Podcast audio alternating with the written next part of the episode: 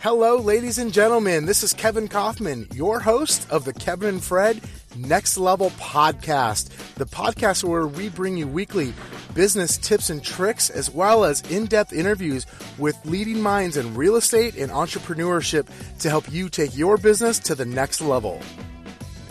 Hey, Next Level Agent podcast listeners, this is your host, Kevin Kauffman, and we are bringing you a very special episode this week.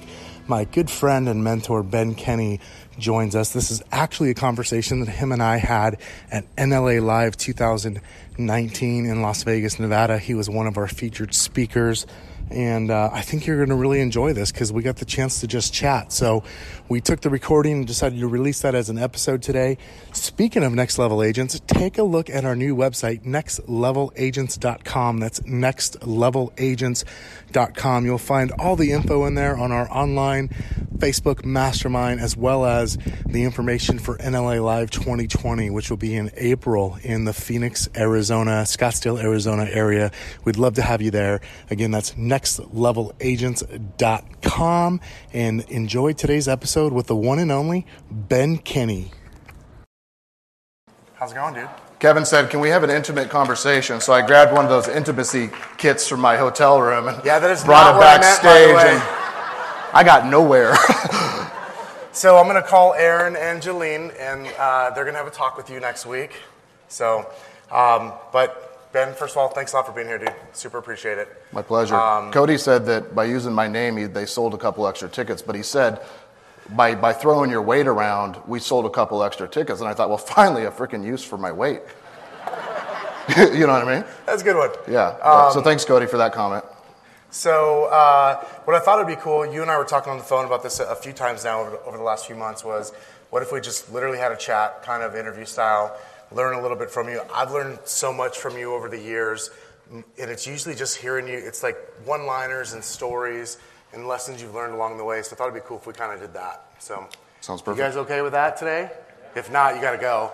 Um, so, let's just Early start, lunch. start in the beginning. Um, I want to know where, like, what was the start for real estate? Like, what, what made you decide to get into real estate? Let's go there, and um, I'm gonna, I got, I'm gonna take the conversation a few ways after that. Don't you hate kind of telling a story where you feel like half the audience probably already knows it, so you're you just feel a little awkward. Like, but uh, I was cable guy. I was fixing a lady's cable. She um, had just bought this place, and I asked her um, uh, why she why she bought a condo, and uh, she said it's not a condo, it's a duplex. And, and I was 20 something years old, and and uh, I'd grown up in a trailer and a cabin, and, and my parents never owned real estate, so I didn't know what a duplex was. So I said, well, wh- why didn't you just buy a house? And she said, well, the, the other side of the duplex, they pay 100% of my mortgage. And I'm not just a super bright kid, so it took me a second as I'm scratching my head, and I kind of I thought for a second, this chick lives for free. Like, that, that was my aha. I'm like, she, she owns real estate and somebody else pays for it. That is like the greatest thing that I have ever heard of. And, and I walked out of there and, and I drove up to some crappy mortgage company. It was like GMAC or s- s- something horrible like that. And, and, and the guy's like, you need $11,500 right? So I'm a cable guy, so I have to. It takes me a while. I got to save up some money, and then and then I, I call a real estate agent, and and uh, he he he sucked too. And the reason was that I said, hey, here's what I want to do. I met this lady, you know, she lives for free. I want the free deal. I want to buy a duplex. And he started showing me houses and condos. And I'm walking to the condo. I said, can we see the other side? He's like, no, it's just this side. He didn't understand. I wanted the free deal. And the, and the reason was there was just nothing on the market. So I went to the Whatcom County Assessor's page and I started looking up duplexes. I'd drive around and say, hey, I like that one. I write the address down and, and I go look it up. And I, and I noticed something. Every once in a while, I'd find somebody where the mail forwarding address for taxes was out of state. And I thought, these people don't live here. They don't know what's going on in this market. So I found one. I reached out to him and said, hey, I want to. Um, I want to buy your duplex. Will you sell it? He's like, yeah, actually, we moved away and, and we don't, we're tired of managing it. And, and uh, we're, our, one of our tenants just gave notice. So yeah, we'd, we'd sell it. So I said, great, I'll call you back with my agent. So I hang up the phone. I call my agent, shitty agent, and I said, hey, shitty agent, uh, I want to make an offer on this, on this duplex. And, he's, and, I, and I said, I found the guy. Here's his address. Here's the property I want to buy. I want to offer 227 because I was only approved uh, uh, 230. so I thought I'd give myself some negotiation some room. fudge room some there. negotiation room. And uh, he said, no, it's, it's, it's not worth my time. It's, it's, it's too low of an offer. Uh, that's what I said. That's why she's called shitty agent. And uh, so the only other agent I knew, her name was Catherine, and uh, she was married to a guy that I worked with at the cable company. And I called Catherine. I said, Catherine, I want to buy this duplex. Here's the guy's name. Here's the address of the property. Here's his phone number. I already talked to him. He says he wants to sell. Here's the price that I want to offer. She's all right. She writes it up just like that. She sends it to him. They accept it. No questions asked. I buy a duplex. I put my 11500 down. My mortgage payment's $1,210. The renters next door pay 1200 bucks. So I didn't get the free deal, but I got the $10 a month deal which was Kevin. It was it was perfectly fine because there was three college girls in the other unit, which I would have paid ten bucks that you know any month for for to have three college girls next door. That was awesome. You would have spent more on that in beer and stuff, so might right, as well. Right, it was amazing. So anyway, that long story short, that uh, the agent that helped me, Catherine, uh, she had just read Gary Keller's Millionaire Real Estate Agent book, and uh, she gave it to me. I don't know why she didn't give me the Lowe's gift card or that bucket of crap that we agents give everybody, but she said, no, you should read this book. And I hadn't really read a book before. I wasn't, I was pretty dyslexic as a kid and, and uh, hadn't read a whole lot. And, um, but I read it, and it, what I realized was that I could own a business. And I'd been laid off two times by the cable company already, and I, would laid off my crew a couple times, and, and my, they just laid my boss off that had been there since 1966. And uh, I just like, these big companies don't care about anybody.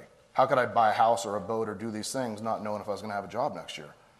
So, so I, I, I quit and I got my real estate license. And uh, it was all because of Catherine and, and her taking the time to just give me a book.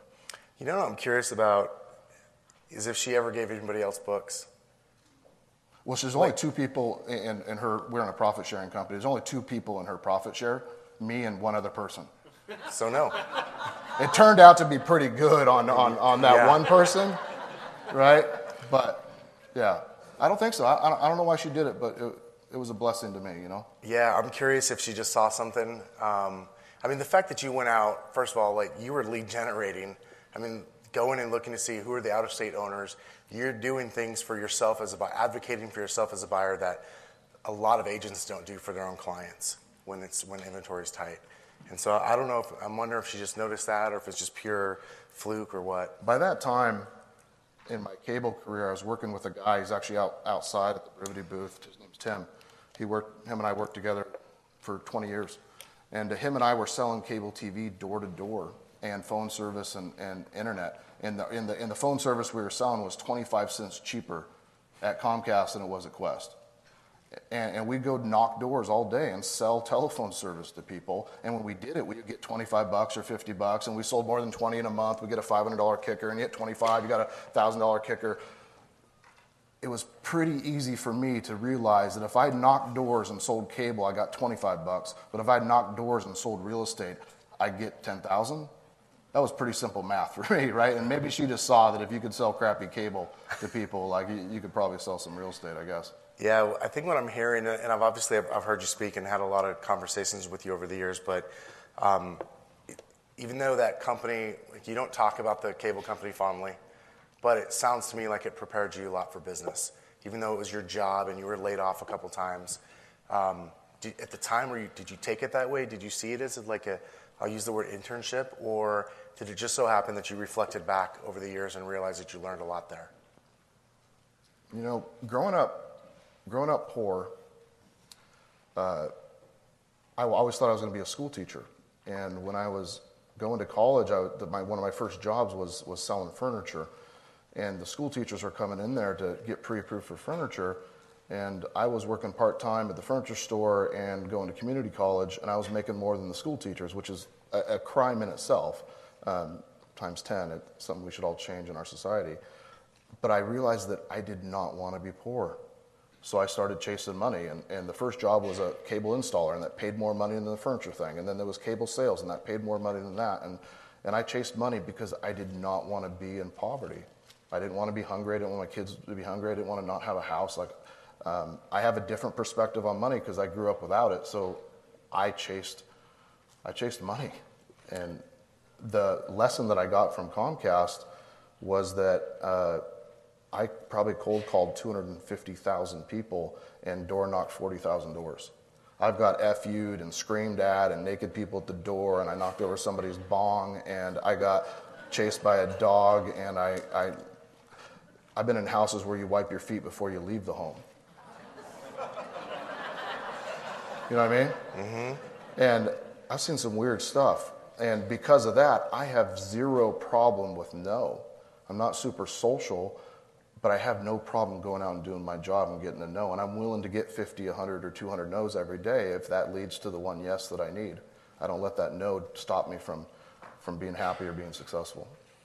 Do you think that's because of the practice with the knocking the 40,000 doors, making the, the cold calls, or are you just okay with no? No, I think, I think the first door I knocked on, I was, I was shaking, and the first person I called, I was shaken. and even the first listing presentation, I was shaking so hard, I was just going like this. And the first time I stood up at a real estate meeting and said, "Hey, my name is Ben," I was shaking and scared. Like most people, unless you're superhuman, were scared. But the next time it's not quite as scary, and the next time, the next time, the next time. I just force myself to work through it. I've always hated things that hold me back. Like if, if you were to come talk to me about something, I'd probably just shake my head and pretend like I understood. Then afterwards, I'd go research it all night because I hate not knowing something. I was at this restaurant once in Seattle, and, and the person ended up knowing my father who was a fly fish. My dad was a fly fishing guide, and he brings out this bottle of wine and, and he gives it to the table. And um, I'm, I'm with this girl, and he said, "Well, what type of wine would you want?" I said, "I don't know." I literally, he didn't know I wasn't 21, but I'm thinking, "Well, he's bringing wine, like we should make this happen." And uh, I didn't know anything about wine, and I said, "Just, just hand me one of your favorites." And I never wanted to be in a position where I didn't know about wine because I felt like an idiot. So that weekend, I didn't have any really that money. So I went into Barnes and Nobles and I read two or three wine books sitting in their comfy chairs because you could just read them there all day and then put them back and you didn't have to buy them. and then Amazon started. yeah, yeah. So for a lot of my career, it's, it's been stuff like that. In the beginning of my real estate business, I didn't have a sphere. You know, I got an uncle who was in prison for hijacking a school bus, and my mom was on drugs, and dad lived in a cabin, and I had one sister. So I didn't have like friends and family and people. I was young. All my friends were buying dirt bikes, not houses, right? So I didn't have the Brian Buffini box. I couldn't take his stickers and send them to people, you know. And um, I didn't have any money to do the marketing, and so I'd do things like I'd wait for a brand new listing to come on the market that was vacant. And I'd just go park in front of it on day one. And I'd wait for people to drive by, and then I'd get out pretending like I was going to go preview it and invite them in. Were you, I, my name's Ben, I'm an agent. I was just going to go preview this house. I saw you slowing down. You want to see the inside with me? They'd walk in with me and I'd talk to them, and I'd walk back out and say, Yeah, I'll see you the next, next time. Call me if you need something, and then leave. I'd sit back in my, in my car and wait for the next person to drive by. Because I realized no, nobody ever came into my office looking for me. And that's why I could just park outside a house and wait for somebody to come in there. I didn't have any listings, so I couldn't do my own open, so I made that my open. Any restraining orders from that? No. No, you know, back, that was in, that was in, um, 2004, 2005, the agents were so busy back then, they weren't even returning sign calls. They were lazy, right? I just took advantage of lazy agents and put myself on the path of opportunity. And over time, that didn't work, so I'd start calling canceled expires and FSBOs and, and door knocking and doing other stuff to come up with, with enough business to take care of my um, financial needs. Uh, and I just put myself in the path of opportunity. That's awesome. One of the things I appreciate about you is you, you are always looking for opportunity, and it's not necessarily for you. If it's for you, it's so you can make sure others have it. And uh, that's something I appreciate about you. You said something recently that I'd never heard you say before, and I've spent more time around you than most people should. Um, and that is uh, Fred has some pictures that, yeah. that, we don't want them to see. Yeah, absolutely, ever. Uh, you said something. There's a difference between poor and broke and you're okay with being poor but not broke. Well, tell me, go deeper on that if you would for yeah, me. So I, it's my own philosophy. Like you couldn't look this up in a book. It's just my own bullshit. I was born poor. I was born needing the food bank. I, I, was born in poverty and, and alcohol and drugs. We had a marijuana plant in our living room that we had Christmas decorations hanging on. like, like uh, that's poor. And as a child, you can't change it. I couldn't do anything to change the financial situation of our family, right? Uh, but I've also been broke. And broke is, is something you do to yourself. By, by 2008, I was broke. I had, I had lines of credit and, I, and I, was, I was building my budgets and doing my lead gen and paying my bills with pendings instead of listings. And then, then August of 2008 happens, and I had 500,000 commission coming in, and half of it went away that day. And then by September, the other half went away. And by, by October, November, I had zero pendings. But I had marketing and websites and team members and staff, and I had an unprofitable business, and I caused myself to be broke. And because of that, I started missing mortgage payments. I had to pay Jolene or I had to pay my mortgage payment. I chose to pay Jolene.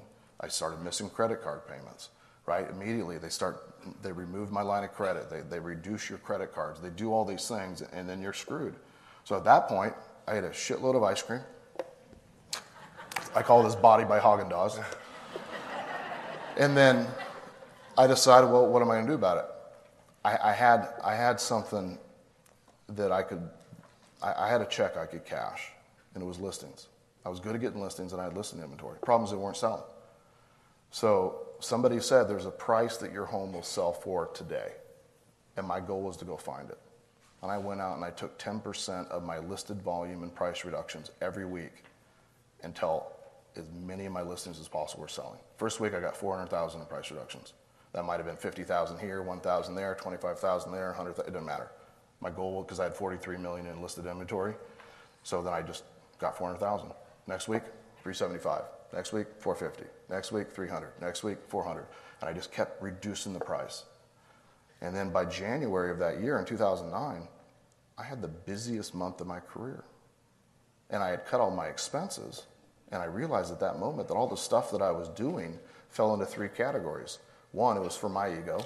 I put my picture on a phone book, and I put a magnet on a phone book, and I did a whole bunch of stuff to make me feel good. My ego. The next one was for my seller's ego. I did a bunch of marketing to make my sellers feel good, even though nobody ever called me from it. Print magazine, you know, the, the stuff you read, right, John, at the, at, at the teriyaki restaurant, you know, you're open up all those magazines and stuff. I, you know, I was doing all that stuff. And then the last bucket was things that actually made the phone ring, generated a lead, or helped me with a closing, or helped my clients get their, get their home sold. And I put everything into three buckets, and I got rid of the other two buckets. Got rid of the ego stuff, I got rid of the ego stuff for my sellers, and I had to come up with scripts around that. Here's the script. If you took the, if you, took, you ever been to the teriyaki restaurant and you get the real estate book and Harmon Homes, you take all those magazines, you take the newspaper, and you got the Alaska magazine, right? And you're flying, flying. You take all those things, you stack them up to the roof. That resulted in less than 2% of the sales last year. Unfortunately, real estate agents spent 80% of their marketing on something that resulted in, in 2% of the sales. Isn't that stupid? Extremely. And as soon as I said that, they never asked me about print advertising anymore because they didn't want to be stupid. and it solved the problem. I didn't have to do things like that anymore. I had to explain to them where homes actually sold. They sell from other agents. They sell from marketing online. They sell from signs and flyers, and they sell from open houses, right? And they sell from my database of people, and they sell from people you already know. That's 98% of all sales. Let's focus all of our time and money and efforts into finding the 98% of buyers, not the 2%. That's pretty smart, man. Well, when you're broke, you figure it out. right? That's true. That uh, what's that? The saying, the uh, necessity or mother invention. Yeah, I totally uh, screwed that one up. But um, need is the mother of invention, or whatever. At any rate, good job.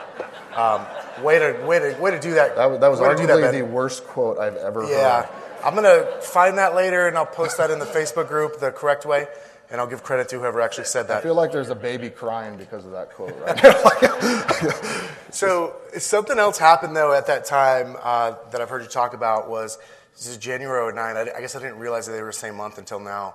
But you had said you started tracking your net worth because you realized you like you were you were yeah, broke. Yeah. So when you don't have any money, you start paying attention to a little bit more, and so I adopted this idea that I was going to track my net worth every month. And I, and I put it in a spreadsheet. I put all my assets. I own a bunch of real estate, which, which I got like zero down loans and, you know, like no income qualified loans, you know. Um, it, and I had credit card debt and I had a line of credit and, and I had some little bit of cash in my baseball card collection and my taxidermy and fine firearms. And I, and I just took all the stuff that I own and I put it in the spreadsheet and I started tracking my net worth. And I remember specifically walking by this guy, and, and, and he was he was begging. One of those you know, uh, cardboard signs and, you know, homeless needs food or whatever. And you look down and he's got like a couple dollars and some coins there. And I'm like, this dude is like 500,000, 200, $2.74 richer than me. Because he was. 2008, I was negative 500,000 net worth. Right? But by tracking it every month, I got to see how my actions impacted my life right? Every month you'd see your mortgage went down, your credit card went down, and your cash went up, and your expenses went down, and you just started coming up and you got to see the change. And if I would have just done it once, I would have been depressed. If I did it once I did it every month, I started seeing the change yeah. and I started getting happy. And when it got to zero, I felt pretty good. That means if I died today, I'm not going to screw my family over right? We're going to sell everything. We're going to be okay. Like they're not, I'm not screwing anybody at this moment, right? And then as it started getting bigger, I realized that that net worth is how I protect my family, my friends, and my employees. And it's my job as a business owner to make sure that I have the wherewithal to take care of the people that agreed to get on my bus. Agreed. I think that's great. I mean, just for a second, like think about the impact of you were how happy you were when you got to zero. Yeah, yeah right. Like think about that. Like you got to zero, and that was that probably was a giant relief. And I'm assuming kind of a moment in time where you looked back and said, "All right, going forward, you, you just build this." You get to that point. I remember I, just, I was sitting there and I was like, "I fucked up."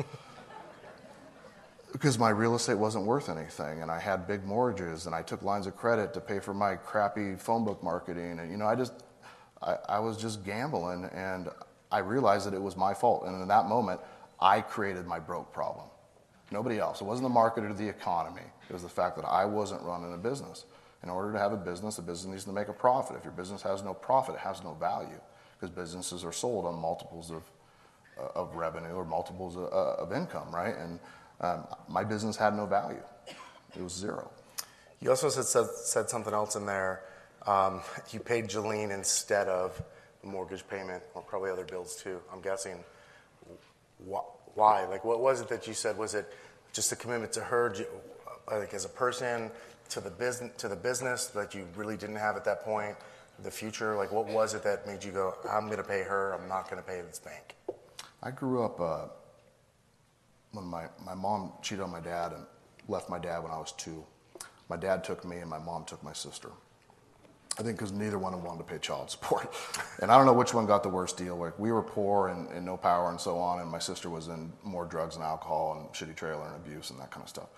I don't know which one got the worst deal. But my dad took us into the Baptist church, and I learned to pray. And I remember growing up praying every night for two things. One, for my parents to stop drinking, smoking, and doing drugs. Verbatim from my prayer. Two, to help my family with their financial problems. Because every night I would hear them fight. My mom would throw stuff at my stepdad. My dad would complain about it. They never had money. And they always fought about it. And they fought about it so loud that I heard it. And I'd cry myself to sleep wondering what I could do. There was even a point that um, I stole a bunch of candy from the uh, store and I started selling it at school. And I was taking the money and giving it back to my dad and not really, he figured it out.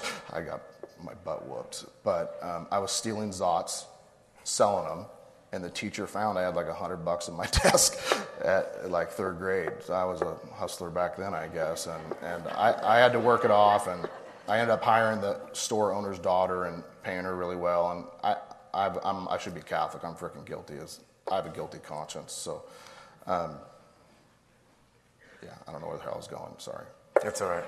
Um, that was good. So, okay, all right. So some of that was just more like that was for me. I wanted to hear that. Um, from you, and, and I'm sure someone else in the room got something from the, those stories. But you and I were also talking about some strategic real estate stuff because let's face it, this is a real estate conference, and we're here to learn to be better business people, be better at sales in real estate, be better in service in real estate. And you were sharing with me like a couple of different models that have helped your business. We were sp- specifically talking about lead gen um, and I would love if you would share some of that with us. But before we do, would you kind of give us the overview of like what does Ben Kinney's team look like today? Because I know when I first met you in, in early 09, um, you know, it was Bellingham. And I think you might have had one person in Seattle or something. But it's vastly different today. So would you give us like a quick overview of Ben Kinney's team? Sure. And then uh, dive into some more uh, tangible things. We, we started selling real estate in Washington State, in Bellingham. Bellingham was bordered by the Canadian border, the Pacific Ocean, and the Cascade Mountains. So there was a very small amount of area we could sell unless we moved south down this freeway called I 5, which goes from Mexico to Canada, basically. So at a certain point, I realized that my team had a limited amount of transactions it would do, and my team would only drive about 45 minutes. After that, they would not work the leads that hard. They wouldn't follow up with them. They wouldn't call them. They'd choose people closer. So I knew I had a problem because I could generate leads in that other area. So I put a team in the next uh, market center away, which was Everett, Washington. And they would work a 45 minute radius, and that happened again. I put some people in Seattle. Notice it's a 45 minutes, not 45 miles, because 45 minutes in Bellingham is 50 or 60 miles. 45 minutes in Seattle is 10 miles. Is it even that many? Depend on the time of day, Yeah. right? So it's a driving radius. How long are your agents willing to spend getting to show a home or go to a listing appointment? It's about 45 minutes. So I did expansion before anybody knew what it was called, and it was just because there wasn't enough business in my town. So we just started doing that, and we learned uh, over a long period of time. It took me 11 or 12 years to figure out how to run a team in three locations, all of which I could drive to. I didn't go to a whole bunch of places. I first tried to figure that out. Once I figured that out and I got to a profit margin that I was happy with, which we always try to maintain between 30 and 35% profit margin uh, in Washington State, we figured we'd try it again. So then we went to Austin. We tried it there. We did that for a whole year, and then that turned it, that worked out. So then we did it in a couple more cities. Tried that, and then we did it in a couple more. So we're kind of iteratively figuring it out. So we're in about 20 locations. Uh, as Shep Black said, we, we did marry some teams. So we brought some successful teams into our organization, but a lot of them have doubled or tripled in production and profit and size since they joined us. And that's what we focus on. We talk about profit, uh, not anything else. I don't care about units or volume, or we talk about profit. And we, we, we measure the profit margin in each one of our locations. So our lowest team last year did 19% profit. Our highest team last year did 34% profit. Funny enough, our highest profit team was also our highest producing team, which was not Bellingham, Seattle, or Everett. Is that the first time that happened? Yeah. And the reason is because we put a lot of burden on Bellingham, Everett, and Seattle to accommodate expansion. So they end up taking the burden financially as part of the reason, but also prove that our model works in another in another city, in another market. So does that mean you have a model? Like you've got a certain way you want to do things? Obviously, in Bellingham, is that what you took to these other cities? Yeah, so we, uh, I'm sure I stole it from somebody, but I, I tell my people all the time that we tend to complicate things to justify our inaction. Big spreadsheets, big org charts, big technology initiatives, all that kind of stuff.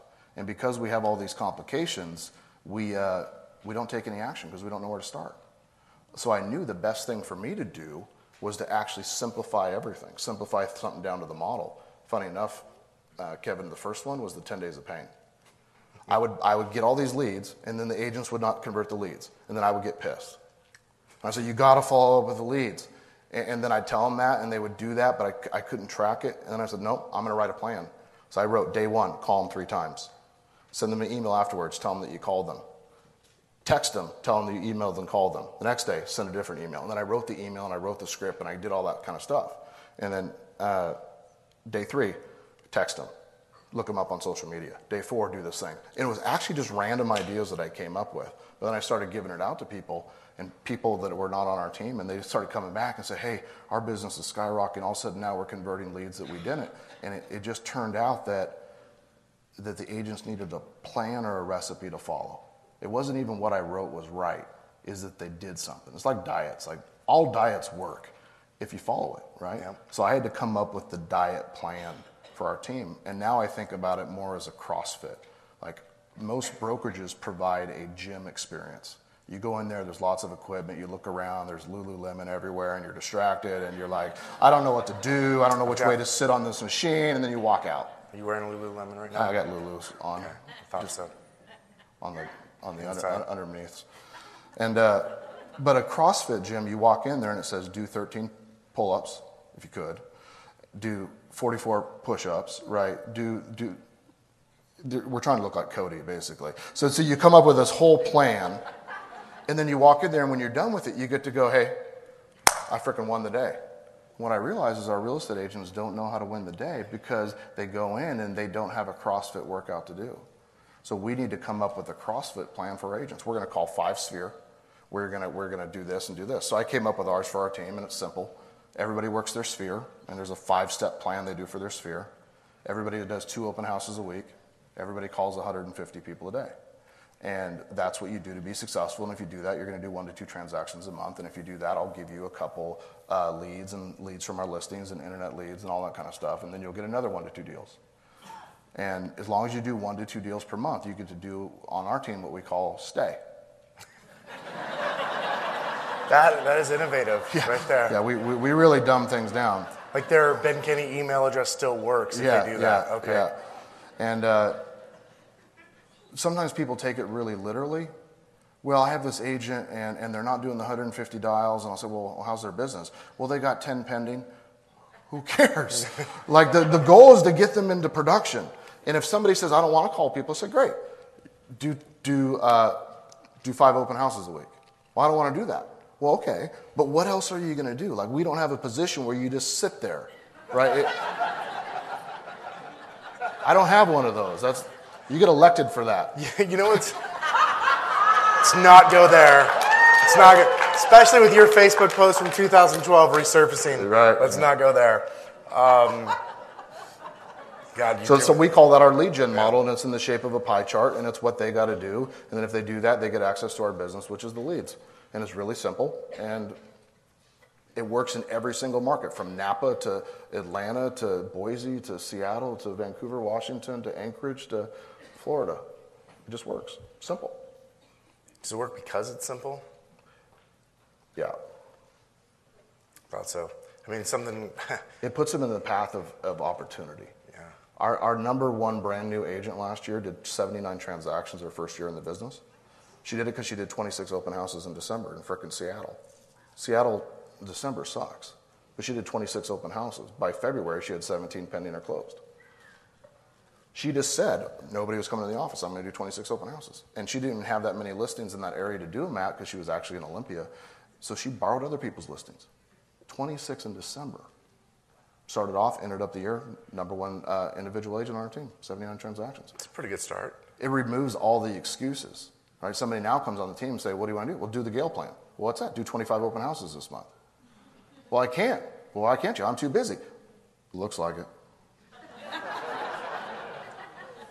right? No, that's that's fact. You just said something. So so that lead gen model is what gets them into production, right, and allows them to, as you call it, stay yeah. on the team.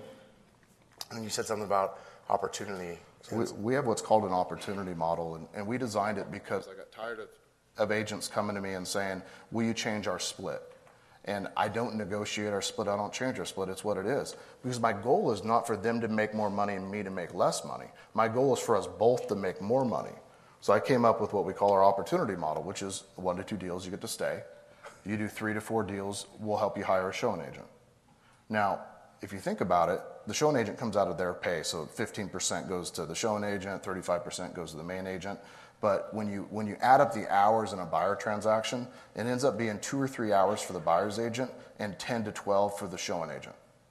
They may make 15% less, but they're only doing two hours of work. And our goal is to increase the agent's dollar per hour.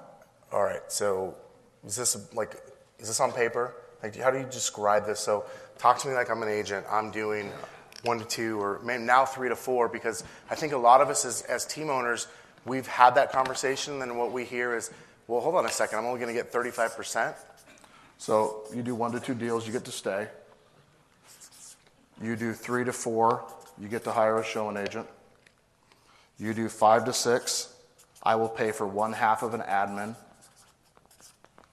You do eight, you can add one more leverage so another showing agent, or I'll pay for another half of an admin or an ISA or something like that. And if you get to 10 per month on average in a calendar year, so they're going to hit probably 100 deals or something like that, you get the opportunity to be a partner. An expansion partner, we can invest in real estate together, we can invest in another business. They have the opportunity to say, I'm an equal owner with Ben in something, whatever that might be. Vast majority of the population always stops there. Then you get this group of people that get to this area and they're happy and they make a lot of money and we help them with their wealth. And then you, every once in a while you get somebody down in this bucket, which is good because you can't wake up every day and realize that every single person is now your partner and you have to go find an opportunity for them. So when somebody comes in and says, I need more opportunity, say, great, where are you at on this right here? Well, I'm about right here. Great. This is your next opportunity. I want a different split. I don't offer you a different split, but I'll give you more of your time back and help you double your business. Because if you get a showing agent, you should easily be able to double your production. Most agents, when they, when they, had, they do 30 to 40 deals in a year and they add a showing agent, then they then go to 50 to 60. You add an admin to that and they can market their database and get more referrals, all of a sudden then they go to the next level. Right? So it's helping them walk through this understanding. I don't know if that was exactly your question or not, but. Yeah, no, that's it. So we're also talking about, um, I think, first of all, just being able to have that when they come in, whether it's day zero or they've been there for three years, just knowing that there's something like that there allows them to see there's constantly a next step if they want to take that road. If you ever want to do a, a deal, you want to recruit somebody, you want to get somebody hired on your team, there's three things you do. First thing you understand their goals. And if you talk more in the first 45 minutes to an hour, you are not doing this the right way. You might spend the entire time just asking them about themselves. What did you do before? What do you do now? What are your finances like? How much debt do you have? What's your relationship like? Who, who's important to you in your life? What's your health like? What do you care about? What do you want to do? For, blah, blah, blah, right? Then you try to tell, tie the goal to your value. And once you understand their goals, you say, not your goals, my team's going to do, do 100 sales. That's about you. It needs to be uh, about them. Your goal is to make 100,000. Great. Let me show you how my model will help you make $100,000 a year faster than anywhere else. Now, by the way, if you're able to accomplish that, I'm assuming that you wouldn't just be happy, you would want to do something additional in the future, right? Yep.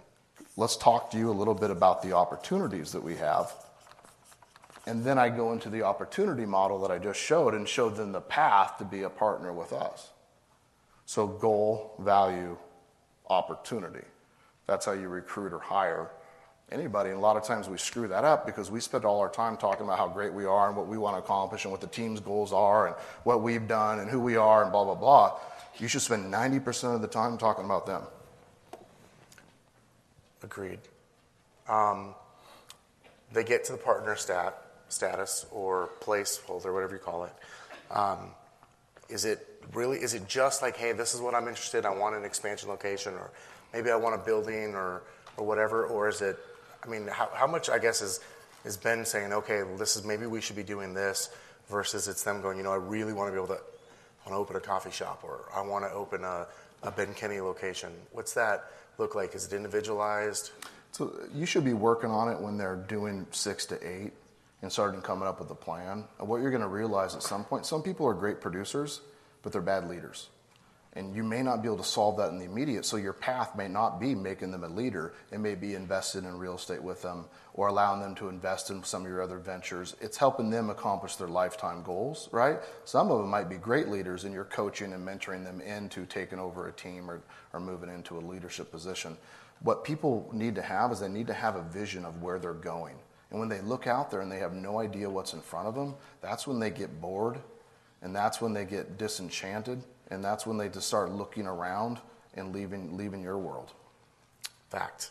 Um, that's great. So you mentioned so some people you go, hey, you are fit for leadership. Is there a certain type of leader that you want to be in business with that or that you want to put into a, a leadership position inside of your company?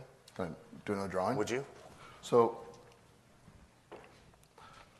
you'll notice that almost everything in my business I can explain with a single piece of paper and all my peers, like Cody and everybody, they always make fun because they're always like in the shape of a, a cheeseburger or, or, a, or a piece of pie or a, or a hamburger or something. Pizza, yeah. Yeah, that, that person made a really good point. If you take a pie chart and you add a triangle to it, it's actually an ice cream cone.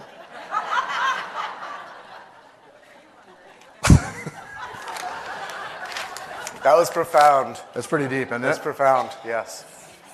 Here's what I think about leadership leadership is a journey that always starts at the bottom.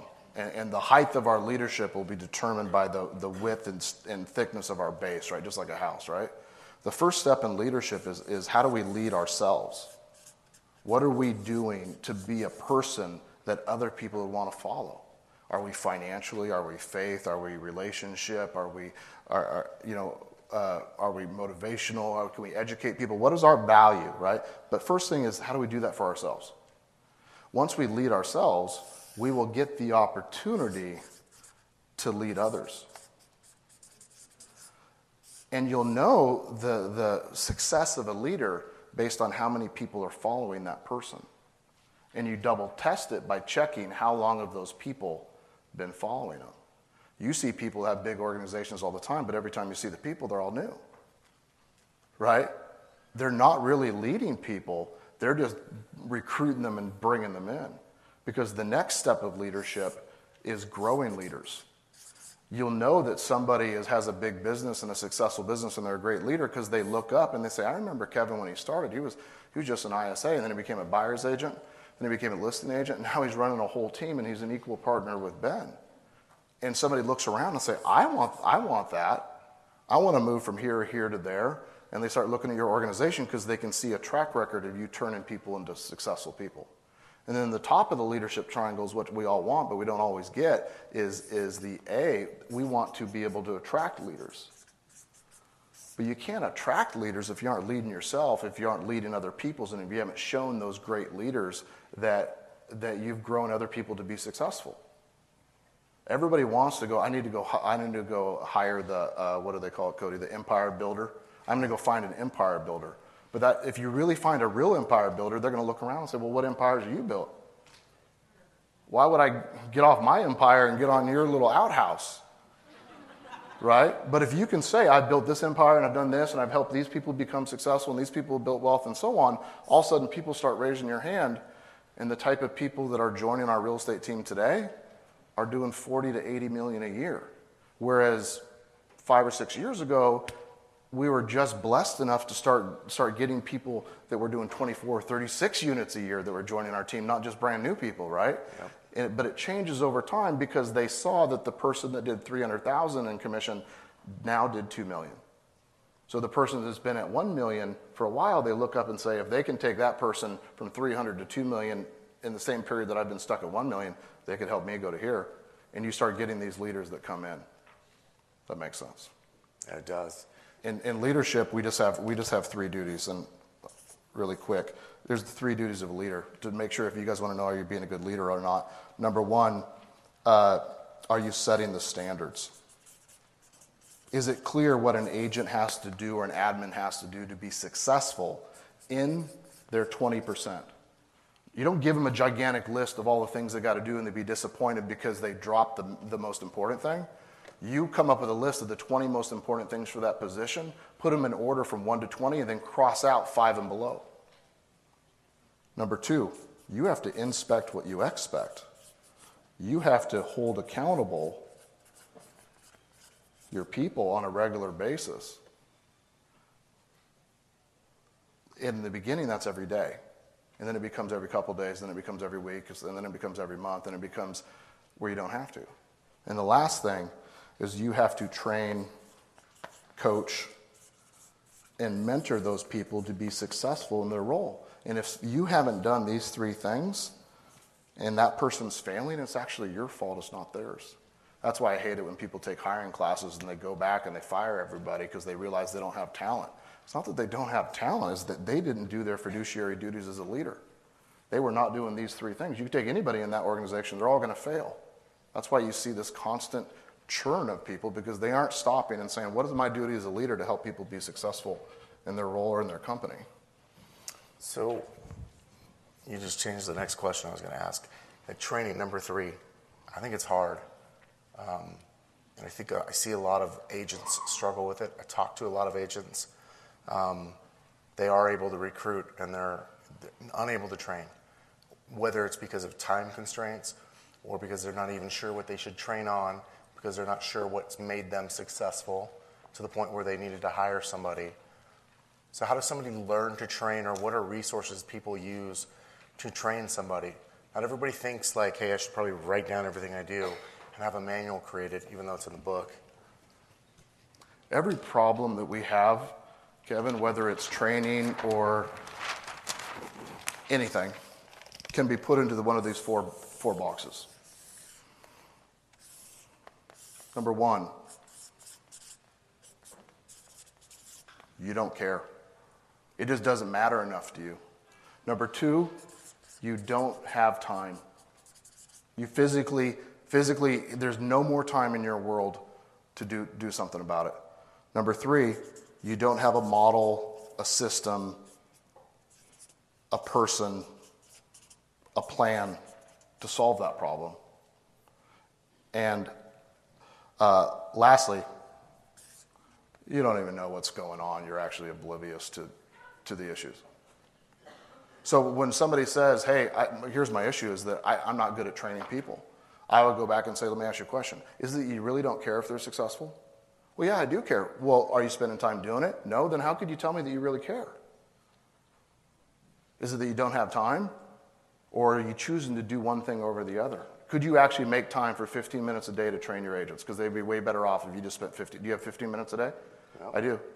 All right, so maybe you don't know what to train them with, or how to train them, or what to start with. So then you go find that.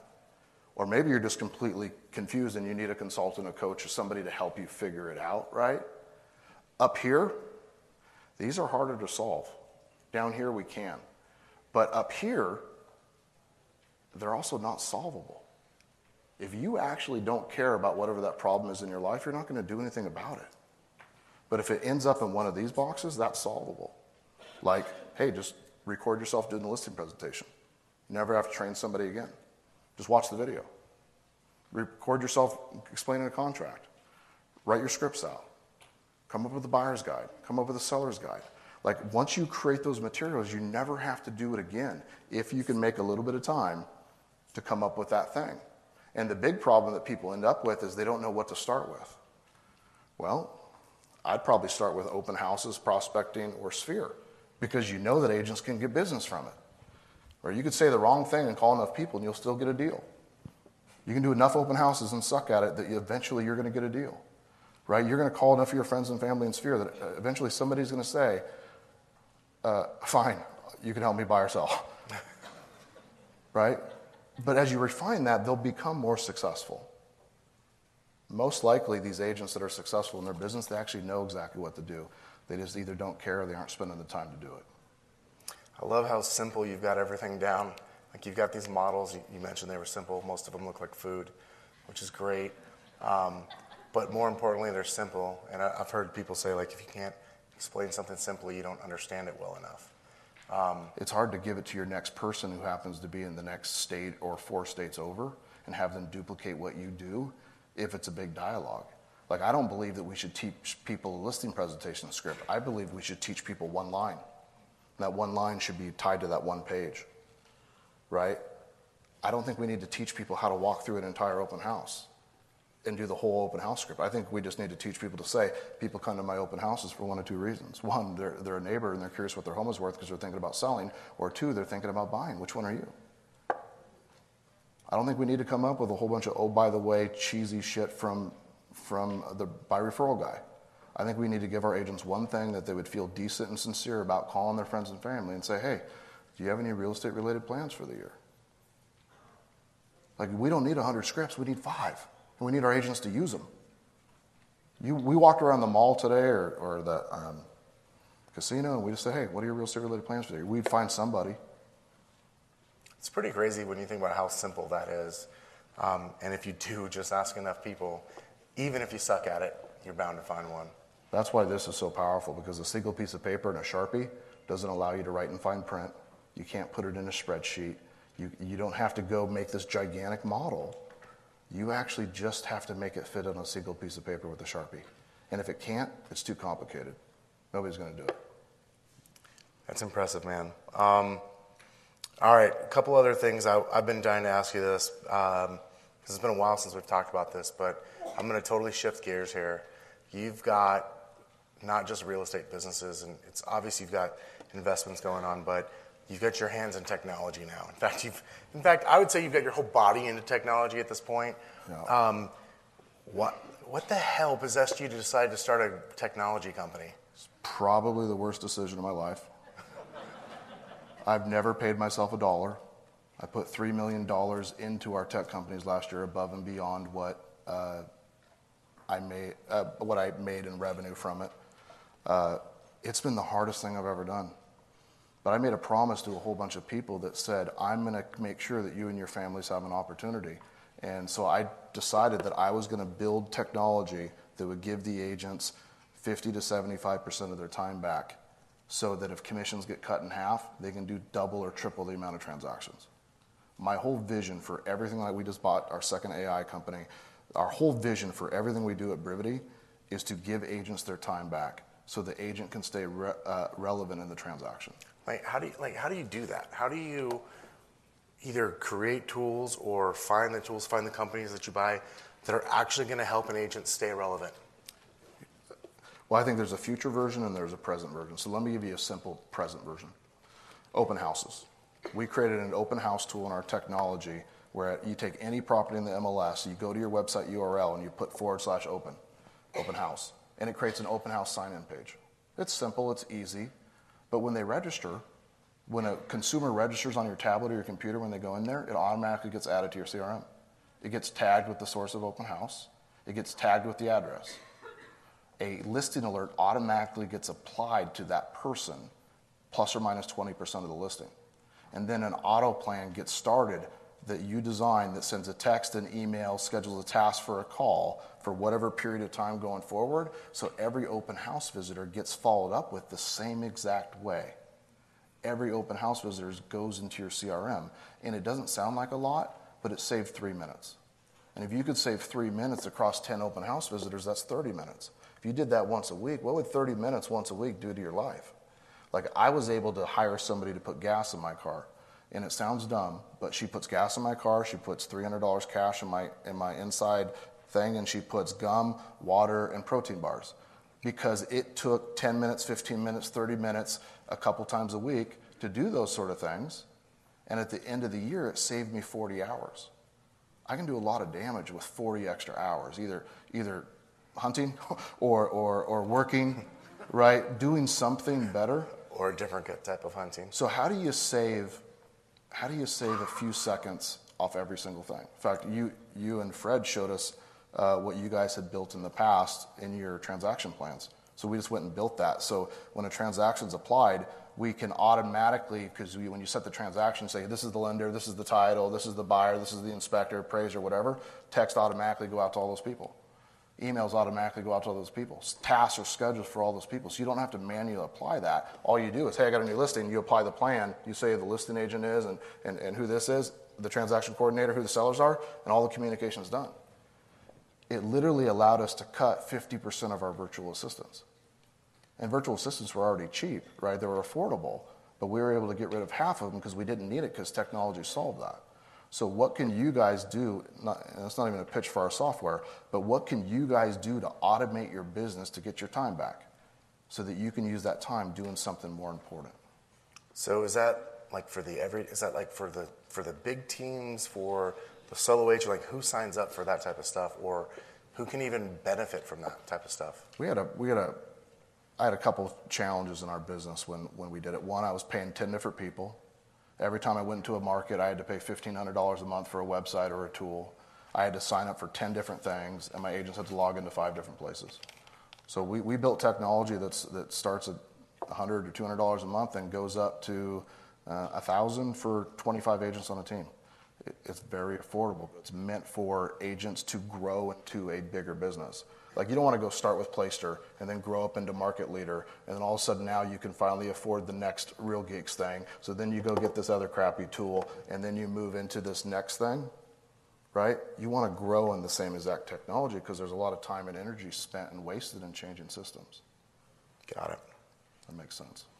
Dude, where can we find out where you're speaking next or training? One of the things I love is I'm going to plug this for you to tell you I would. Um, but you just recently did an event called Win Make Give that is about the things that you care about um, and giving back. And where, if someone hasn't had experience with Ben would like to go learn more from you, uh, where could we do that? Uh, we don't do very many events. It's on a website, Ben Kinney Training. Every dollar goes to charity. I don't teach for money. So over a $1 million last year we were able to give back to charity. Mostly to helping homelessness and hunger in our community. Uh, and I do one every couple months, and we do Win Make Give once a year. And this year we're able to buy new freezers for the food bank because their freezers broke and they couldn't keep meat long enough for people, and uh, solve a couple other big problems in our community. And um, I don't want to. There's some good good teachers like Cody's a good speaker, uh, and the speakers you had this morning they're good speakers. I'm not a good speaker. I have good models and systems just like those guys do, but I don't want to do that for for a living. I want to sell real estate, build technology. So I do only do it a couple times a year. That's awesome, dude. And most importantly, Ben, I just want to say thanks a ton for appreciating uh, for joining us at Next Level Agents Live, and I appreciate you a ton, dude. Thanks. Thanks for having me.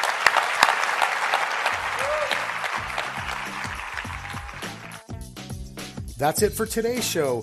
Do me a favor if you enjoy this, go over to iTunes or wherever you're listening at, leave us a review, share this episode with your friends, and for more great content, check us out in our Facebook group at facebook.com forward slash groups forward slash next level agents. That's facebook.com forward slash groups next level agents. See you soon.